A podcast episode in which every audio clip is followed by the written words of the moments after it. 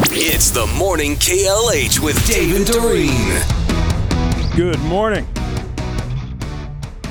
Dave and Doreen, along with Marcus, the morning KLH.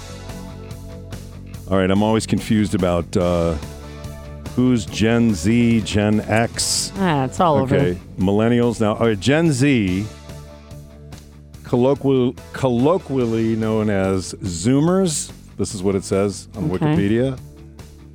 Mid to late 90s to the early 2010s, birth years. All right, so those would be my children.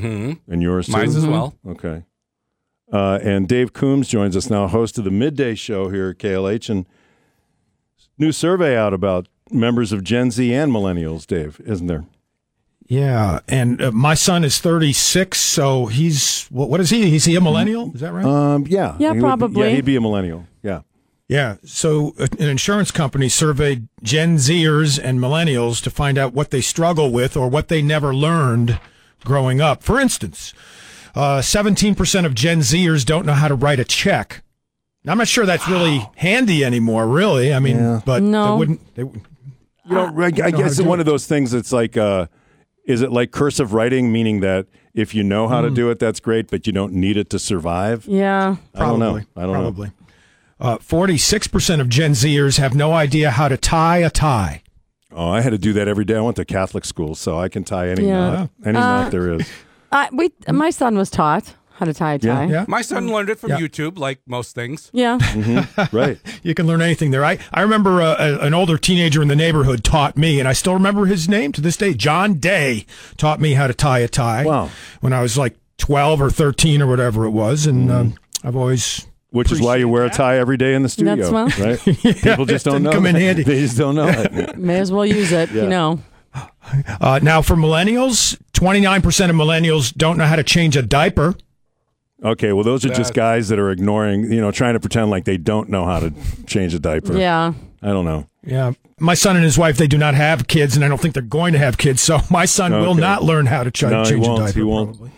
I had the joy of changing his when, when he was Well, a I kid. could make a bad joke here about him changing yours in Yeah. 20 or 30 years, but, Exactly. but you know, That's I right. won't, He I should won't go probably there. learn I now. won't go there.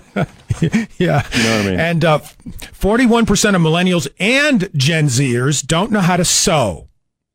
Well, I don't think a lot of people know how. You know what I mean? Like Yeah, that's that's that's, It literally is one of the easiest things. If you know how to sew, you should teach somebody. Yeah. It's easy. I- I'm willing to admit I actually like sewing buttons on things. It Yeah. gives me like a, a sense of calm. You know, it's like I kind of enjoy that. Really? That whole thing. Yeah. And accomplishment. Gives me a sense of accomplishment. I agree with you. I've shown my kids how to do it, whether they could do it or not. I don't know.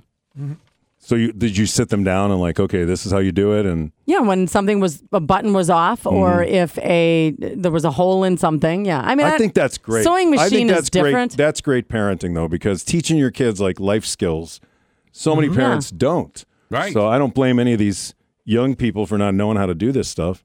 I think it's an indictment of the parents for the most part. But We just got done talking to Jason Wilde a little while ago, and there was uh, something we talked about regarding Aaron Rodgers. One of our kids who lives in La- the Las Vegas area in Summerlin, uh, he and his family live out there. He texted me last night and he says, Dad, the big rumor out here is Aaron Rodgers bought a home in Summerlin, Nevada, near Red Rock, which is where my son lives. And uh, and so we uh, Marcus was checking out Devonte Adams' Twitter account. And what did he say on his on his Twitter account? Uh, He someone asked him what neighborhood is Aaron Rodgers moving into, and Devontae said mine. Ah. so Marcus Okay. came in and Take it said, Marcus came in and said, I think we have some maybe some substantiation of the rumor. So Devonte said, my, now I'm not saying because there was a rumor like a year and a half ago that he bought property in Tennessee, Aaron Rodgers. Maybe that's his retirement plan. Maybe it is. Maybe he's going to go there and just hang out. But interesting that all he'll right. Nevada because the Raiders do need a quarterback. Is all I'm saying. Yeah. And then where's Derek Carr going to go? And then where are all the 49ers quarterbacks going to go? Uh, the Jets need a quarterback. I mean, th- this is. No, the Jets have. Don't the fascinating Jets to have me. too many quarter? Well, they got that Zach Wilson guy. And Yeah, then they have he's that, horrible. the other guy. They, they have people that they have to play at quarterback, not Okay, that's it. necessarily quote unquote Yeah. quarterbacks. I, I Yeah. just think. I I think. think. uh, I think the irony is just. I mean, I can't believe if he ends up going to the Jets, Aaron Rodgers, where where Brett Favre went. Yeah, Just- I'd be mad. It's incredible. He's, um, I, I don't know. Are the Jets better or the Raiders better? I don't They're know, both but in the just do AFC. your own thing. Like I don't want to see the history repeat itself like that. Hey, when and Nathaniel Hackett's with the Jets, I know. mean, there's That's what the I'm saying. solid connection there, right? We talked about it yesterday. Although I think Jimmy Garoppolo would be a good fit in New York. He's as Doreen has noted, handsome guy. New Yeah. York would love Jimmy Mm-hmm. Garoppolo. I think. Yeah, she notes that about every hour. You know on the what? Morning show. Green Bay would love a guy like Jimmy See, there you go, Garoppolo. right I'm there. Uh-huh. just saying. See you later, Aaron. Yeah, it doesn't even matter if he plays quarterback. That does no. Matt LaFleur, Jimmy Garoppolo. We just get all the, the hot guys here because, Mm-hmm. you know, hey, we Fine. as Packer fans, we're all hot. But- Yes, we are the but for sexiest of fans. But, but if yeah, we are. Did you see that? Uh, we posted that on our on Facebook page yesterday after afternoon. Yeah, No. Packer fans, the fifth hottest fan base when it comes to good looks and sexy sexiness. Mm-hmm. Mm-hmm. I should get the Right Said Fred song out. but Right. I'm too Well, sexy. how did they determine that exactly? I what don't did know. they do? Doesn't matter. They just took a look at us. Yeah. that, that's right. look how sexy those people. Well, you know what really invalidates the whole thing is the Bears fans finish number two. You know what I mean? And Yeah. we were we Yeah. were we were fifth. And who was number one and who was dead last? Do you have that in- on the Uh, list? or I not? know number one was the Dallas Cowboys.